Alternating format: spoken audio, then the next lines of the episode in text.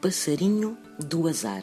É mau presságio encontrar um pardal morto e também dá azar encontrar um ninho desta ave vazio. E acredita-se que quem matar um pardal perderá o melhor amigo. Já quem consiga que um pardal lhe venha comer à mão, essa pessoa terá grande sorte na vida. E diz-se que se os pardais se agitarem e piarem muito, isso significa que o tempo vai mudar ou que se avizinha muito mau tempo. Pardal a piar, tempestade no ar, porque não há duas, sem três. Thank you.